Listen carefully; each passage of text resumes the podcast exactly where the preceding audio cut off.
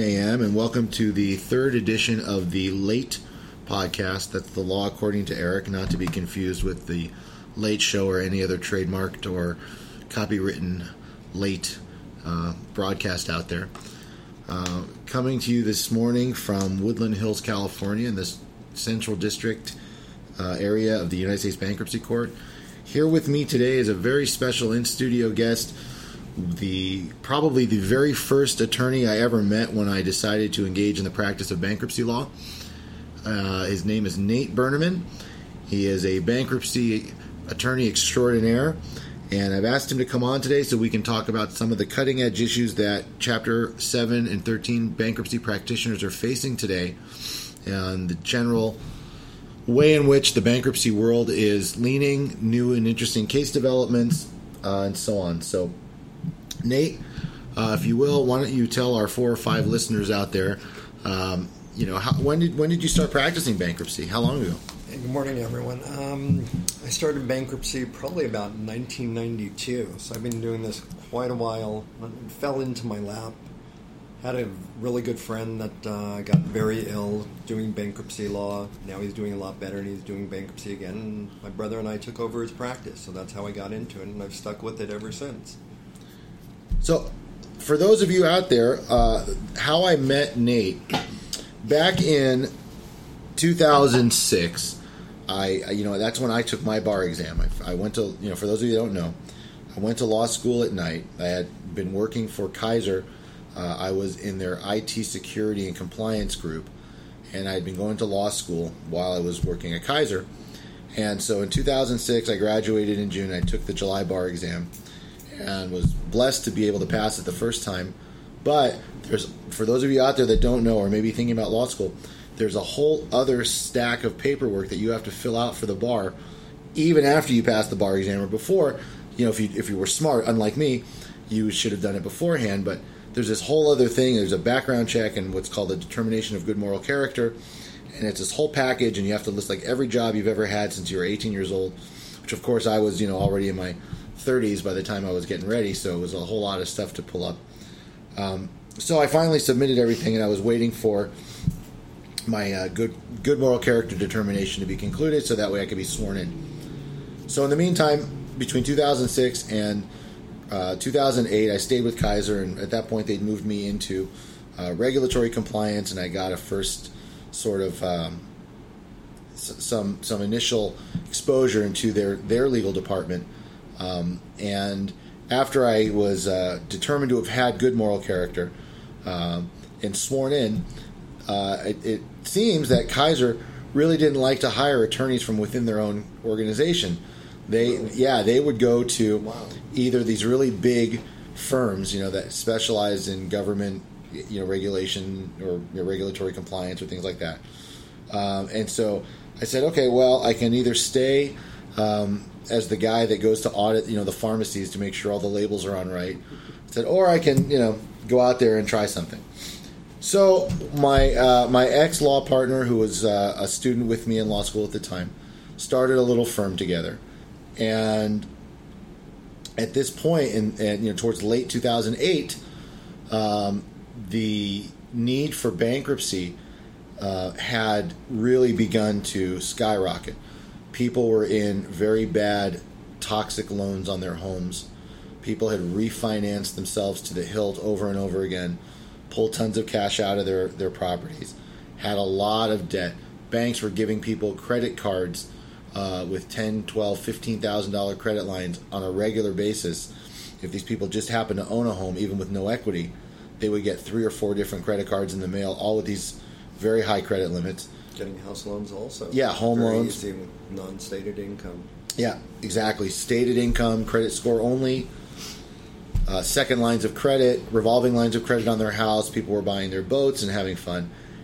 And at some point in 2008, early 2009, that bubble started to burst for a lot of people. These these two percent introductory interest rates on home loans started to adjust, or were no longer um, available to them, and they, or they had had what's called negative amortization on their loan, which meant that they actually paid less than what a minimum payment would be uh, and then the unpaid portion would go to the back end of the loan, and their balance would continue to increase over time. And they didn't realize that that was happening. Right. They wouldn't pay attention. They wouldn't read their statements. And you had a lot of what I will call predatory lending practices, not so much by the banks, and I think that's where people get confused. You know, people like to point the finger at B of A or Washington Mutual at that time or Countrywide. Uh, but at the end of the day, really, were it, it was sort of more these independent loan brokers that would go out and find every way possible to get somebody a loan, even if they knew they couldn't qualify. They would fill out the applications for their clients and they would state their income for their clients, and you know. I had a great one with that one too. It was unbelievable. A client of mine worked for the bank, and he was a mortgage broker. Filled out paperwork, and we get to court, and there's a, a creditor who's got some of his paperwork from a lawsuit and subpoenaed documents, and it said that he had stated income of fifteen thousand a month. He said, "I'm a mortgage broker. I'm not making that much per month. I was making three or four thousand. He signed the loan documents in blank, and his mortgage broker, who he had, went ahead and put all these this information into there. So Yeah, and, and that was happening, It's a lot. Uh, and so you, so people that needed the the relief that bankruptcy can provide, or the opportunity to reorganize some of their debt, uh, really started to spike in 2008 and 2009. So here I am, having exactly zero experience in any aspect of practicing law, unless it was, uh, you know, government HIPAA regulations on healthcare protocol or something extremely boring like that and uh, I was introduced to a guy who also, by the way, happened to have been a, a mortgage broker or owned a mortgage brokerage company. He said, "You know, I could really use somebody that knows how to do bankruptcy." Now, so the listening audience understands. Not only did I not really understand what that meant at that time, but a little bit later in the podcast, you'll understand how unscrupulous it was for a mortgage broker to even say that. But I'll get to that later. So, of course, and, and to add a little bit of salt to the story, I actually happened to meet this guy at a poker game. He was talking about, you know, and so I just raised my hand and said, "Hey, I I can do bankruptcy," not really knowing. So I started getting referrals uh, for new bankruptcy cases, and uh, you know, so one of the very first cases I ever filed um, was a Chapter Seven case. Chapter Seven, uh, by the way, and you know, Nate, chime in anytime. But Chapter Seven is really what we call a liquidation. Means that uh, you sort of turn everything over to a trustee that gets appointed. It's a it's a random appointment based on a panel of people that are predetermined, and you know you just sort of put your hands up in the air and say, "I give up." And if there's anything to liquidate to pay creditors, go for it. If there's not, there's not. Wipe out my debt and move on. So I get this first chapter seven, and I'm really excited about it. And I forget the schedule's all filled out, and uh, not really understanding the the gravity of what I was doing. And of course, this particular client had, within two weeks, had just bought three thousand dollars worth of airline tickets on on an active credit card, and had just cash advanced on another one. Um, and she made income of uh, a little over one hundred six thousand dollars a year, working for the uh, for, for the city. And we filed Chapter Seven, which I'm sure Nate can explain to you why that was such a big mistake. But so I get a, a letter, uh, an email letter from the Office of the United States Trustee, on your first case. first case Wow. says, uh, Mr. Ben Samakhan, we really need to talk to you about this case, and we'd like you to provide some documents. And now, of course, I'm just having a nervous breakdown. Like, What what, did is I, this? This is 2008. Okay. So I'm thinking, like, what did I do, and what, what's going on? Anyway, so to make a long story short, we worked it out. and We figured out kind of what was wrong with it. And we were able to kind of get the case moved into a different chapter, and you know, we made nice with the U.S. Trustee's office. That was my first uh, chapter seven. Uh, not long after that, I had a person come to me that was in danger of losing his home to foreclosure. He was maybe a week or so away from the bank foreclosing, and so we filed a Chapter 13. Chapter 13 is a reorganization. That's where you get the opportunity to pay back certain types of debt over a period of anywhere from three to five years, depending on the percentage you're paying. Um, most people, it's a five year repayment plan, and you're paying back the secured parts of your debt, meaning missed mortgage payments, missed car payments, things like that. It's great for taxes as well. Right, exactly. Uh, unpaid tax debts, franchise tax board, EDD, things like that. And uh, the unsecured debt you may have, depending on your income, may get zero, may get five percent, may get seven cents on the dollar. It, you know, it all depends. So I filed this first Chapter 13, and in every bankruptcy there is what's called the initial meeting of creditors. It's called a 341A. It's under 3, Section 341A of the Bankruptcy Code. And we attend this meeting with the person who files, known as the debtor. And this is a meeting where the, there's a trustee who gets to ask questions, and it's a chance for creditors to appear, and they can also ask some questions. And you know, it's, it's a mandatory meeting that everybody has to attend. So I show up at my first 341A with this first Chapter 13 client, and one of the people who worked for the Chapter 13 trustee at the time, named Ellen Latch, or you know, we call her L, kind of like pulled me on the side and said, you know, look, I know you're new, and this really isn't the very best filing I've ever seen. She says, but you seem like a nice enough guy. So what you really should do is talk to the guy standing over there, and she points over at Nate, and just tell him Ellen sent you over, and uh, you know maybe it'll all it'll all get better. And sure enough, I, I took her advice. Gladly, glad that I did. Uh, and this is where I so this is how I met Nate. Uh, Nate was really, really helpful to me, especially in those beginning cases when you know while I was really out there trying to get my bearings on the different types of issues that can come up. And you know, Nate's also done a lot of creditor representation, and instead of being um, very adverse or confrontational, he was always very easy to talk to and, and very understanding and. Uh, that made a huge difference and enabled me to finally get to a point where I could practice, you know, without, you know, faltering on so many things. And the cases got better, but as time went on, Nate and I always stayed in touch and uh, consider him a friend and a, and a colleague.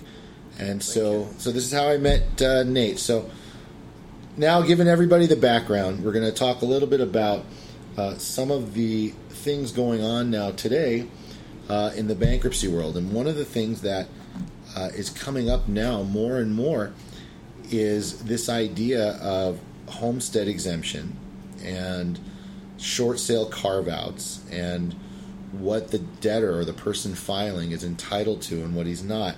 So I'm going to ask Nate now to chime in and Nate maybe explain to our audience what what is your homestead exemption and and, and how does that work in bankruptcy in chapter 7? In Chapter 7, you get a homestead exemption for your house. If you've got equity in your home, um, there's two different sets of code sections. You've got the 703 codes and you've got the 704 codes. If you've got a lot of equity in your home, you want to use the 704 codes because for a family, um, a married couple gets a $100,000 exemption. If you're over 55 years of age, disabled, have um, income of about 25000 for the household, or if you're over 65, you get a $175,000 exemption. So it's important to use these exemptions to your advantage, because if you don't use them, trustee's going to, you know, try to do something with your property and sell it. If you've got exemptions less than, eh, I'm sorry, if you've got um, equity in your property less than maybe twenty-five, thirty thousand dollars, you want to use the 703 code sections to give you the advantage on that part. So use whichever codes you need to for your advantage. Oh, and so what? What? How does it? So now, how does it work? If I, if I file Chapter Seven because let's say I've got an enormous amount of uh, credit card debt or medical bills, you know, unpaid medical bills or you know things like that, and I own a house and I've got some equity in my house, you know, what? So what? What typically would happen? Because what I what I do think is going on is I, I do think Chapter Seven trustees now are much more aggressive in attacking those exemptions than they used to be. And I think there's a lot more question uh, into the property values as the market kind of continues to rise, the, the property market. I think Chapter 7 trustees are very hesitant to just look at the amount you list as your value and accept it. So, how does this all kind of come into play with a Chapter 7 trustee? What do they do? What the Chapter uh, 7 trustee is doing is they're looking to see what exemptions you put out there, and they only have 30 days from the conclusion of a 341 meeting of creditors to file an objection to your exemptions. So they want to make sure, for one thing, a lot of people might move into a house right before the filing. um, because you have to live in your house in order to claim the 704 homestead exemption to get your 100,000 of equity exempted or 175,000, whatever it is. So that's where the trustees are starting to ask questions, I think. Of when did you move into the house? Do you live in the house as of the date of the filing? If you're not living there, you might not get that homestead exemption. So that's the real important thing that they're looking to. And they want to see if they can get rid of any exemptions that don't seem proper so they can try to sell the house without you getting any money from it. Now, that seems like a pretty harsh thing for a Chapter 7 trustee to do, right? I mean, here's a guy that comes in, right? Well, here's a guy that comes in and, you know, he's he's not making enough to pay all of his bills. He's, you know, but he keeps his house and maybe it's a house he bought 20 years ago and, you know, it's the only family home he's ever owned and uh, here he's got, you know, maybe a little bit more than the exempted amount of equity. Is, is, is somebody at risk of losing their home? Will, will a trustee sell that house?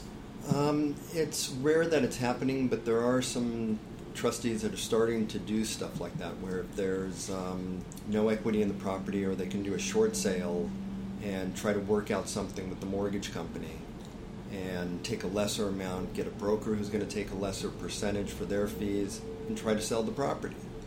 Um, it's not happening as much, but it is starting to co- come more and more because there aren't a lot of properties out there with a lot of equities, and the trustees are hurting for, you know, their fees too. So that's really interesting that you say that because I also I have a case right now where there the the Chapter Seven debtor owns a property that is significantly upside down with no equity. We put in for their full homestead exemption as a matter of course. It's their primary residence and this is a woman who, who was happens to be over 65 and is disabled. Excuse me. so she would get the maximum yeah. uh, exemption. And the trustee is negotiating a short sale and a carve out. And I'm fighting with the trustee back and forth um, because the trustee wants to offer like $40,000 as relocation or something like that. And my feeling is no. If you're getting a $225,000 uh, carve out, that 170 first 175 goes to them. Right. That's their homestead. That they would get that anyway. If you carve out uh, money from a short sale, isn't that like equity? And recent cases seem to be going in that direction. Here in the Central District, there have been a couple of recent cases where the judges have held that if a trustee is successful in negotiating a carve out, that carve out is like equity and the homestead exemption applies. So now I'm wondering how how often this is going to continue happening because to be a, excuse me to be a Chapter Seven trustee, it's like you're in business for yourself, and it may not be worth it to go forward and do these anymore if you're not going to really generate what's what's supposed to be money for quote the estate, which is essentially all the different creditors that are present in a particular bankruptcy. And that's where I think they're going to have the problems because they've got to give you, especially in your situation with the lady who's over 65 years of age, they've got to give her the first 175,000 from any sale. So I don't see why they would want to do anything because there's no money for them to get to. The whole idea of a trustee selling an asset is to pay creditors. If they can't pay a creditor, uh, maybe you or any other attorney should be filing uh, a motion to abandon that asset and take it before the judge. So the judge says there's no equity in this property, leave it alone and take it out of the estate now. And we may end up having to do that in this particular case if the, if I can't get the trustee to sign off and get on board on the homestead exemption. Uh, I may file a motion to compel her to pay the homestead exemption if she's going to conclude the short sale, yeah. given the numbers that she's she's talking about. So it's so it's an interesting thing. I can tell you that without naming names, the very same trustee is also filing motions for turnover of small unexempt portions of income tax returns, uh, refunds that really? people have gotten. Yes, I've heard about that too. A couple thousand dollars. So either trustees are really hurting right now. They're just yeah. you know. Is this a trustee in Los Angeles or in Woodland Hills? Woodland Hills. Really, I, have heard of Los Angeles um, trustees doing stuff like that, but not the um, Woodland Hills one. Yeah, there, there's there's one in particular that's going on now where you know I'm seeing that on the court dockets, uh, and again we're talking about you know because uh, you, for for the listening audience to know when you when you file bankruptcy there are certain assets that are exempt up to certain amounts automatically. So things like uh, household furniture, uh, get a certain amount of exemption. Vehicles have a certain amount of exemption. An exemption means, by the way, that you're entitled to keep the value of that property without it being sold for the benefit of the creditors. So, um, other things that you know, your pensions, IRAs, uh, you know, SEP, uh, those types of retirement accounts are exempted and can't can't be liquidated.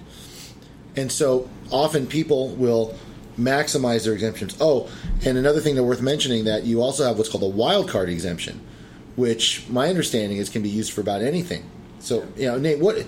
Let, before before we digress, what is the wild card exemption? It sounds like a funny name. What what is that really? It is the wild card. Um, there's exemptions specifically carved out for furniture, for jewelry, for pension plans, for cars, life insurance policies, and then you get this amount of about uh, twenty six thousand nine hundred and twenty five dollars or something right around that area for anything you want.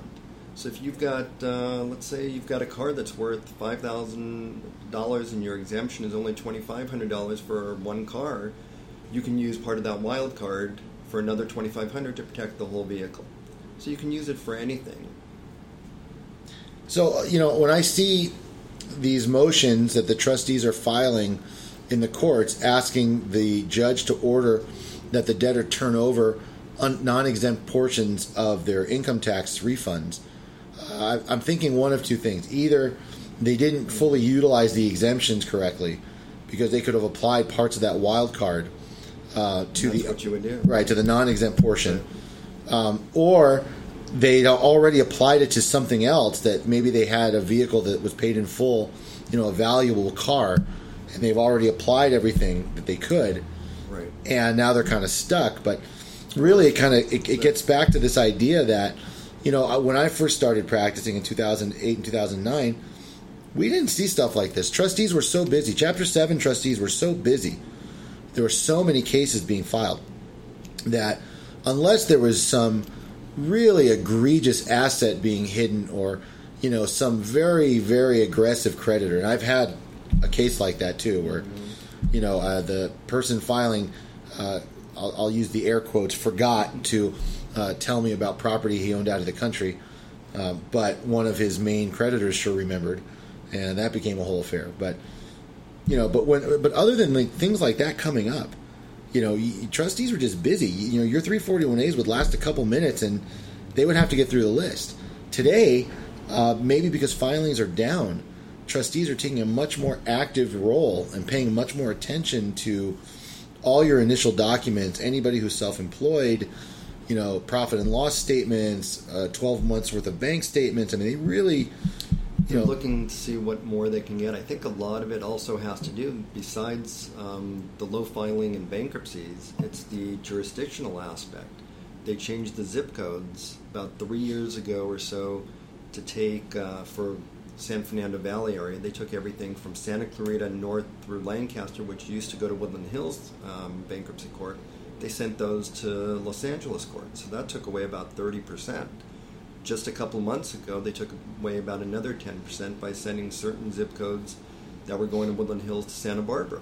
So I know the trustees have gotten very upset, I've spoken to some of them. And so they've lost a lot of business just in the Woodland Hills bankruptcy court. So they're looking for anything they can get to stay afloat.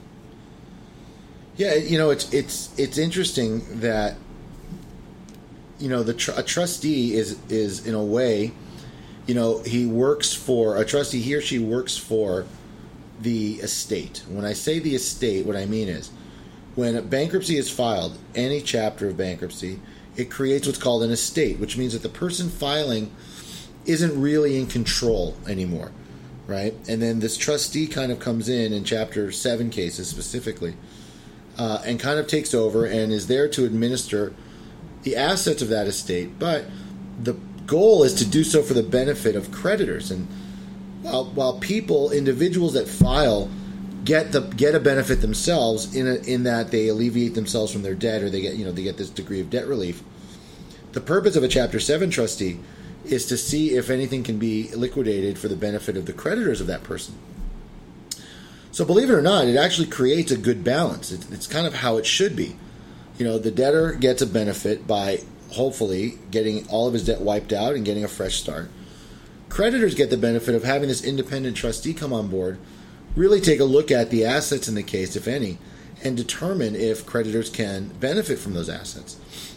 Now, when you have cases that are individual Chapter 11 cases, oftentimes the person filing can serve as their own trustee. And that's called a debtor in possession. And they're supposed to act in the be- you know to the best benefit of their own estate. Of course, that's a little less balanced because they you know typically people don't really understand the role that they're playing uh, in that respect, and uh, you know they'll often do things that really are for their own benefit only, and you know for the detriment of everybody else. And just so the audience uh, remembers, when you're trying to file a Chapter 7 or a Chapter 13, whatever it might be, you're trying to get rid of the unsecured debt and any other debt that might be secured that you don't want anymore. Like, let's say you want to give up your house and surrender it, or you want to surrender a car. That's considered secured debt. You can you have a choice of keeping it and continuing with payments if there's not a lot of equity in it and it's protected, or you can just give it up and stuff. So that's where the important thing is: the unsecured debt to secured debt. So Nate, would you what what advice would you give for you know to anyone who now may be facing what we what we think is going to be a second round of mortgage modification adjustments or interest rate adjustments? Um, people that maybe are now just beginning to see equity again in their properties, uh, but still feel like they're overwhelmed or they you know they've got a ton of debt. You know, what would be the right uh, advice today? You know, given our current market. Well, depending on what they're doing, if um, loan modification is adjusting or something like that, they've got to look at their financials and see if they're going to be able to continue with that mortgage payment because it's now increased. They had maybe a couple of years where they had a low benefit of having to make a monthly payment, and now it's kicked into the next phase, and the interest rate is going up a percentage point or one and a half points, and now they have to pay more. So if there's a lot of equity in the property, they might not be able to do a Chapter 7 to save that property. They're going to have to do a Chapter 13. But what they might want to do is try getting another loan modification and going through that to save that property. And what what are the rules now with people that are in active uh, loan mod application status as far as foreclosures? Because I know the the homeowners bill of rights that was enacted a couple years ago addresses that a little bit. But for the audience, tell them what can they expect uh, to happen if they decide they want to reapply for a loan mod or, or apply for the first time. Well, I think it was January 2013, the Homeowner Bill of Rights um, in California specifically stated you can't have a loan modification ongoing and a foreclosure going on at the same time. So if you a foreclosure was started against you and you start a loan modification, the bank has to stop um, with their foreclosure process and continue with the loan modification until you get a declination letter where they're saying we're not going to do it anymore, you don't qualify. I've heard people, you know, they don't qualify, they just start another loan modification with another place. And the cycle just keeps on going, so they just keep going through loan modification through loan modification until they can get it right. But you can't foreclose on that property while a loan modification is going going on. Well, that's a risk also because for for somebody who continually uh, applies for loan mod after loan mod, uh, you know the arrears on that property, meaning the missed payments, continue to increase each and every month. And I think that right. it becomes less and less likely that they'll successfully reorganize because the amount, the pool of debt that they're going to have to pay becomes, you know, exorbitant to the extent where they can't afford it. Right, and just so everybody knows, when you're trying to do a loan modification, you're obviously behind on arrears on the mortgage payments. So you're trying to get the um, bank to take those arrears and put them to the back of the loan or restructure the loan where they maybe forgive a little bit. You know, some people are able to get it where the bank goes ahead and says we're going to forgive $100,000 of that debt and now instead of paying 350,000 you'll pay us 250,000. There's different ways the bank does it. Sometimes they'll say okay, you've got a loan, let's say 500,000 your interest rate is going to be 3% on $250,000. The other $250,000 is just going to be sitting there unless you sell the house or it's foreclosed on.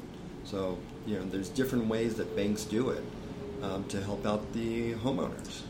So what you're describing is like a deferred principal or right. a bifurcated, you know, principal where bifurcation of right. it or um, deferred principal balance or forgiving part of it. Now you get taxed on it from the um, IRS and stuff, but better than paying a hundred thousand dollar loan with interest at five percent.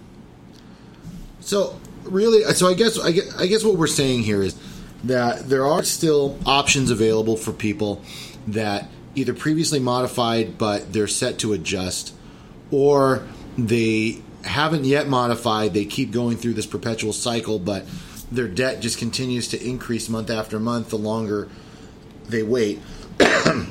and so I, I, I want to switch topics now, real quick. I, I, I mean, it's this is all still related to bankruptcy, and and this is now more about Chapter 13.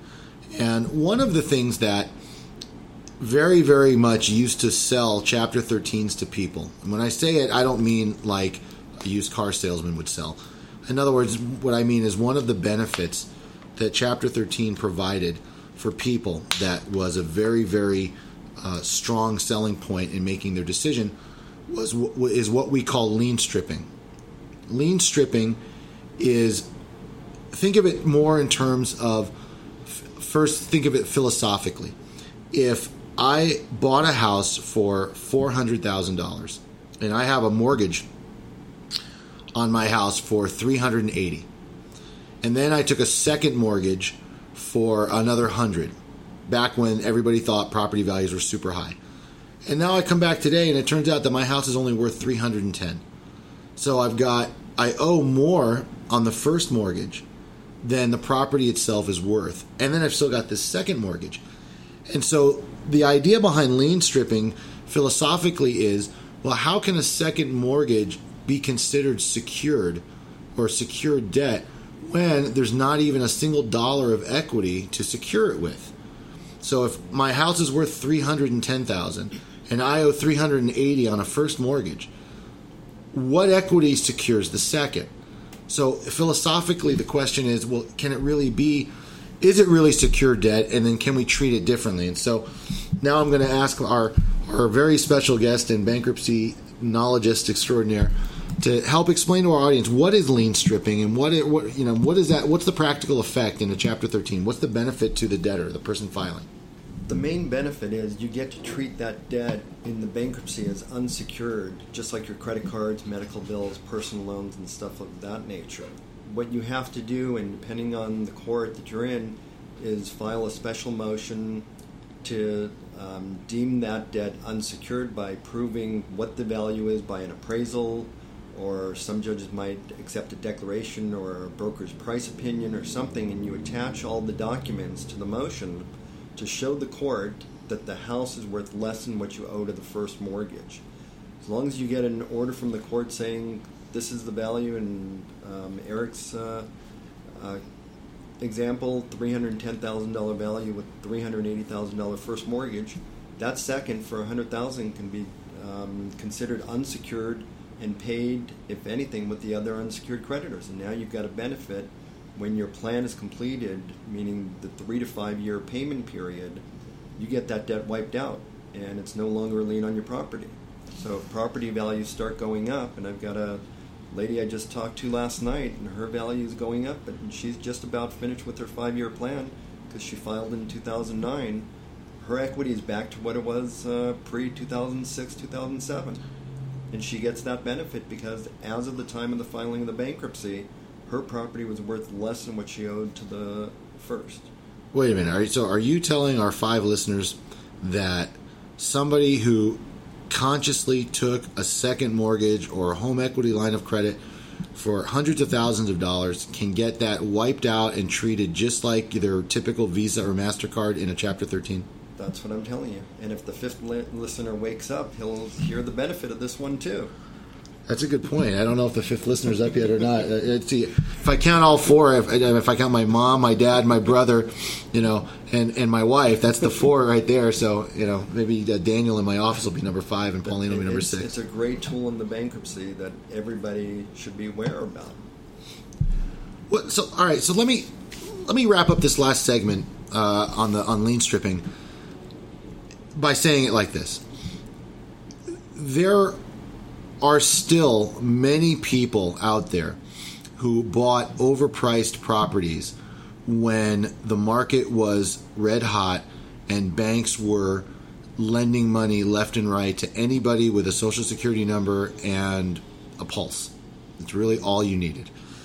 There are ways to deal with some of these bad loans and HELOCs, uh, second trust deeds, and still preserve the initial property you bought and ultimately have equity back in that property. You know, a lot of people, Nate, they buy property because this only applies, by the way, to the listening audience. This only applies to your primary residence, meaning the home that you live in. Right. This this doesn't count for rental properties or things like that. That's a whole different topic. Right. uh, Yeah, we can talk about cram downs on a different day and things like that. But so if this is your home and you live in it and this is where you're raising your family and this is going to be your retirement nest egg, which was you know, up until recently that was the that was what people bought a home for. They would buy a home with a 30-year fixed mortgage and at the end of 30 years they would be paid off and that equity or that value was their retirement uh, or part of. They didn't have uh, constant refinancing. They didn't have lines of credit. They didn't have interest only loans, you know, back in the good old days. The very first house my wife and I ever bought was in Northridge. We got a 30 year fixed at 7.5%, and that was supposed to be a great deal at the time. That was a great loan. Of course, the house was only $198,000, which is still a lot of money, but if you think about it compared to, you know, you can't buy a condo in, uh, you know, the worst neighborhood around for $190,000 anymore. So everything, I guess, is relative. Um, but I guess what we're saying is there are there are still avenues that can be explored uh, to help people get get past the what, what seems to be the unsurmountable task of reorganizing their debt. And there are professionals out there like Nathan uh, who have been involved in this area of practice of law for the better part of 20 years, it seems, or more, uh, that really, really know what they're doing. Um, so I want to I want to take that last segue into uh, the last our last little topic of the of the podcast, and really what I like to do, uh, especially when I have attorney guests. Now Nate's the very first attorney guest I've had on. Uh, for those four or five of you that have listened already, you know that I've had some IT professional on before. That was really by uh, uh, by necessity since I'd, I'd had a server crash that last time. Uh, but Nate's our first professional attorney guest, and what I want to do is I want to just ask Nate, uh, and it's going to be a tough question to answer because your career uh, at this point spans over 20 years, and you know you're still out there uh, actively practicing every day. But can you think or remember one of the just the craziest cases you've had? One of the, and, and when I say crazy, I don't necessarily mean difficult or or you know complicated with the courts. I mean just circumstances were strange. The you know they, they had some kind of odd you know career or jo- something. Just, you know just a crazy case that you got you know sucked into somehow. Yeah, I can think of one particular case, and then like to give an example of something else that happened in court um, that is a little bit strange and funny as well. But I had a case with um, a pension plan from someone who worked with the government, and it was a, um, a thrift savings plan. And this must have been back in 95, 96 or something like that and the trustee was trying to take my client's thrift savings plan because there was no exemption for it. We're trying to say it's a pension plan, you can't touch it, and I've put it down that it's not property of the estate, so nobody can get to it. Trustee was adamant they're going to go for it, and they went for it. They filed a motion to try to get that thrift savings plan. We had Judge uh, Kathleen Thompson at the time, and we went back and forth with arguing and everything going on, and the hardest part was to try to find that thrift savings plan because I had to call back to New York to find people who created the plan and stuff like that, and nobody could find anything. So we went to court a month, month and a half later, and the judge looked at it and she said, You know, I've got a thrift savings plan as part of the government, and I have no idea where this is either and couldn't find it anywhere. So the judge granted the motion, and my client was going to lose her thrift savings plan. Well, I kept on digging still because I was waiting for information for, uh, to come from other people, and we finally found where the thrift savings plan was, and it was in the United States Codes, Title V. nobody had any idea about this. So I filed a motion to, um, you know, a motion to, um, was it um, Reconsider. reconsider based on newly found evidence. And we went through it. I brought in the title codes, brought in everything. Um, the judge took it under consideration. She this was right before one of the holidays, one of the big holidays or something. And she looked at everything. The trustee was pissed off that I'm filing this motion, but she said, "You know what? I'm going to take this over a nice warm fire, and I'm going to look up these codes and come back to you for a decision." And she came back uh, a couple of weeks later after the hearing, and she reversed her decision and said there's enough evidence show that thrift savings plan is a pension plan enacted by the Internal Revenue Code, and trustee can't get to it. So that was it, it was frustrating. It was a lot of headaches going on, and you know I felt bad for my client, but I had to do whatever I could to try to find out how I'm going to save it. Well, that's a major victory for your client. I mean, because you're you're Right. clearly talking about a considerable amount of money. It was a considerable amount. It was about for her. I mean, considerable. It was about seventy-five, eighty thousand dollars or so. Yeah, I mean that's a considerable amount because uh, you know if it were a couple of thousand dollars, most people wouldn't bother fighting it at that point. They'd rather Right. get through their bankruptcy and just move on. And you Right. you know you can always it's a whole lot easier to replace a couple thousand in savings over the next year than it is you know eighty. Yeah. So uh, that's a huge victory. So that that was my mo- one of my most stressful ones. But that was, you know, I thought, it, like you're saying, a good victory, and took a lot of headache and but workouts, and we got it done.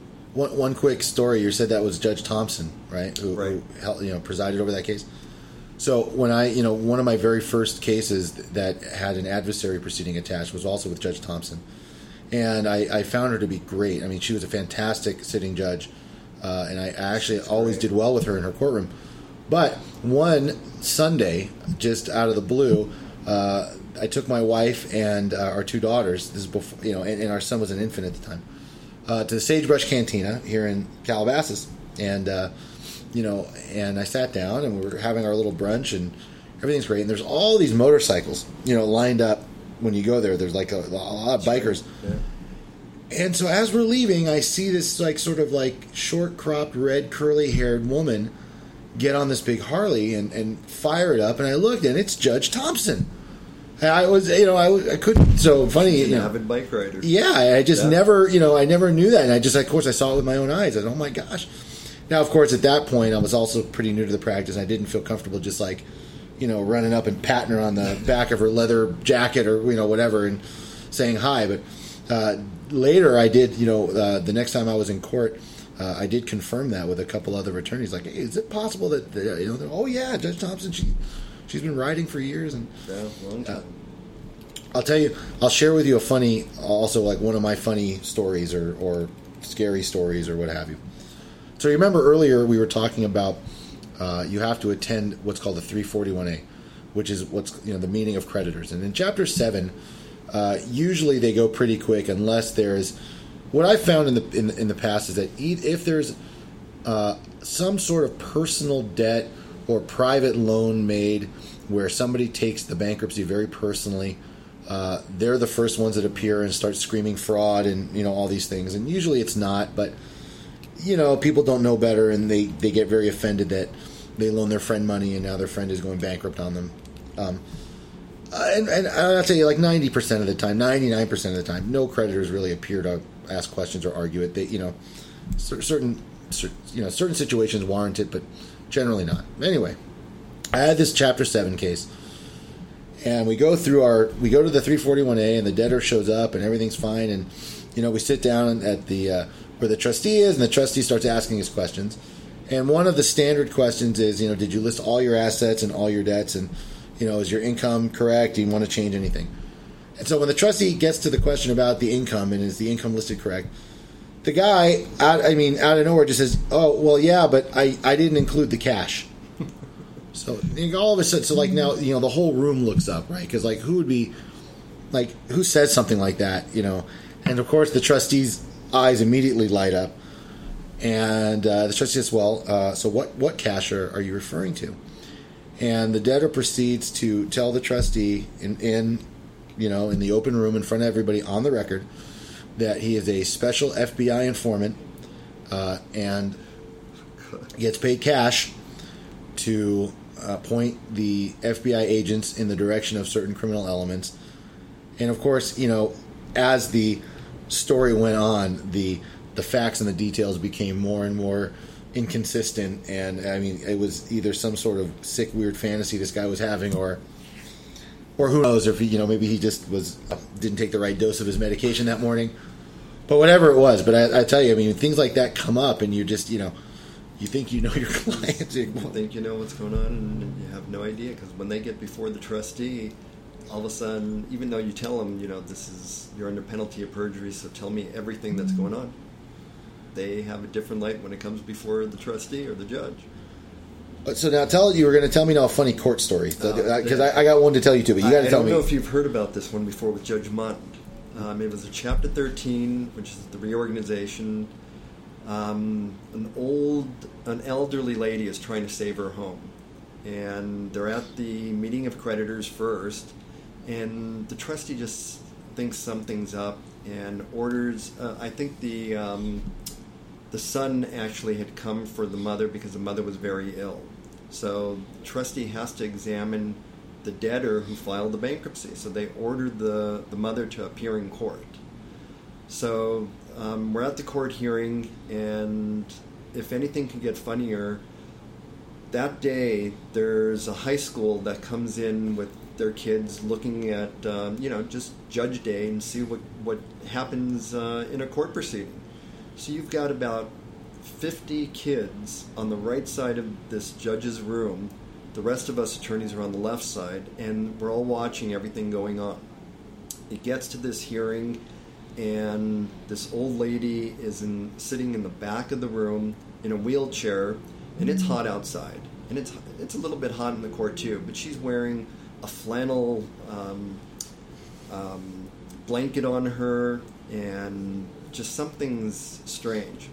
So the she her case gets called. She comes up to the podium and the judge is just looking at her and knows something is not right and says to her you know um, I, I, hate to do this but we have female guards is it okay if we go ahead and search you because the judge is not believing that this woman is a woman especially there's uh, it looks like there's five o'clock shadow and oh, no. there's an adam's apple a little bit there so how however it turns out, I think the person leaves, doesn't go through the search from one of the lady um, guards, and it turned out that the son the, was acting as the mother because the mother had passed away already. And he was trying to save the house. Oh no! The only way to do it, because it was under the mother's name and title under there, was to file for the dead mother. So that's what happened in court, and it could. I mean, kids are in this room looking, oh, is this what bankruptcy is all about? Right. I'm wow. Getting into this. Well, you know, my, my funny court story is not nearly as interesting as that. Uh, but my, my funny court story takes place in uh, the U.S. Bankruptcy Court in Santa Barbara with uh, Judge Riblet. And for the five of you who are listening, you know, I personally have had great success in Judge Riblet's court.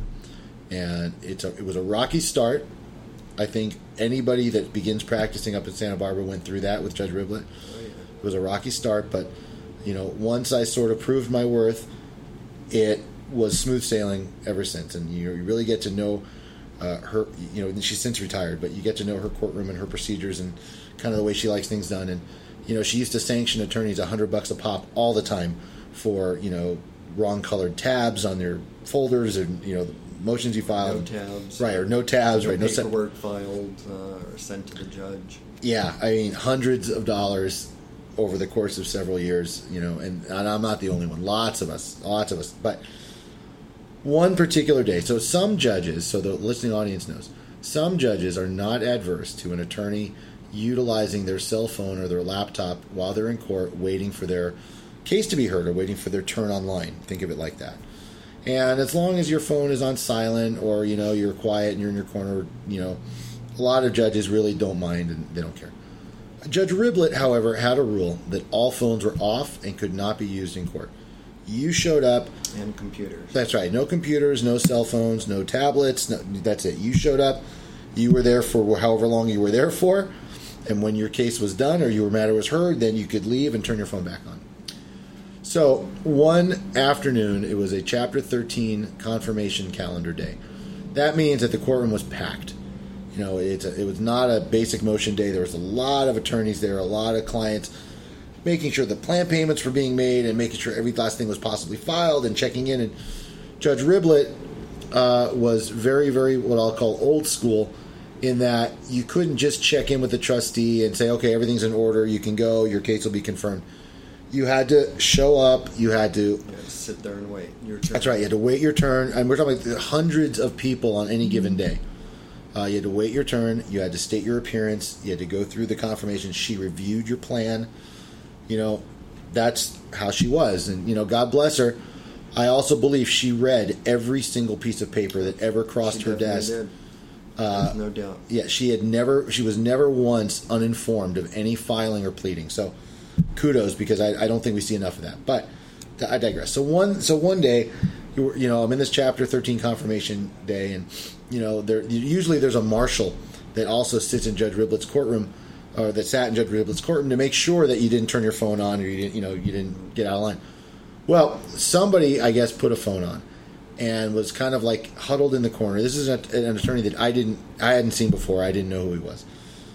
And all of a sudden, the courtroom is pretty quiet, you know, because Judge Riblet's on the bench. All of a sudden, you hear noise like a 1970s porno movie with the, the screaming and the heavy breathing. And you see this guy in the corner start fumbling around and quickly, like, turns his phone off and hides it. And so the, the entire courtroom was just stunned. And Judge Riblet, from the bench, asks quite nicely who that was. And this poor guy just, you know, kind of like put his little hand up and she took his phone and she took, took it away and he could go get it at the end of the calendar. That was what she, you know, would do. So, you know, this poor guy either got some sort of unexpected email. I'll give him the benefit of the doubt and say that, you know, he wasn't, uh, that wasn't planned, uh, you know. But that, I guess that's my, No. my little funny court And when story. Eric's talking about at the end of the calendar, wherever you were in the calendar with Judge Riblet, confirmations were long. So started at 10 o'clock.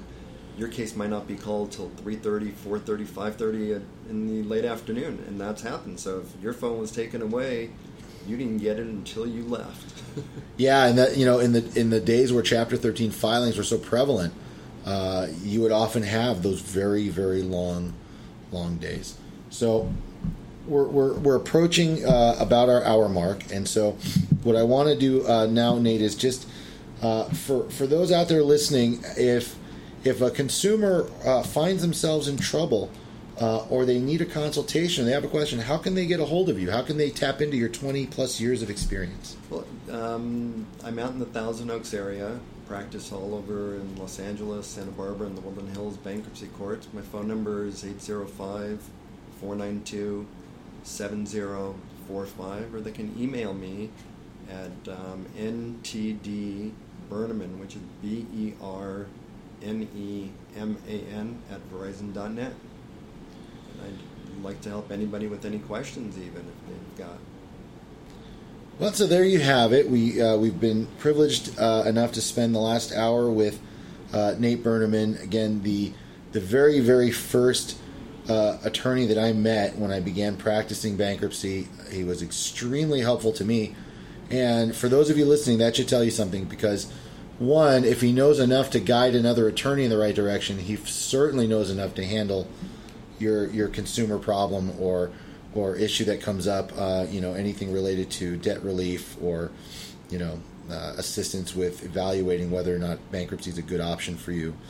Thanks for having me on. Uh, it. no, it's been my pleasure. I appreciate you making the time to come out here. Uh, and uh, so, again, thank you very much, uh, Nate. Thank you.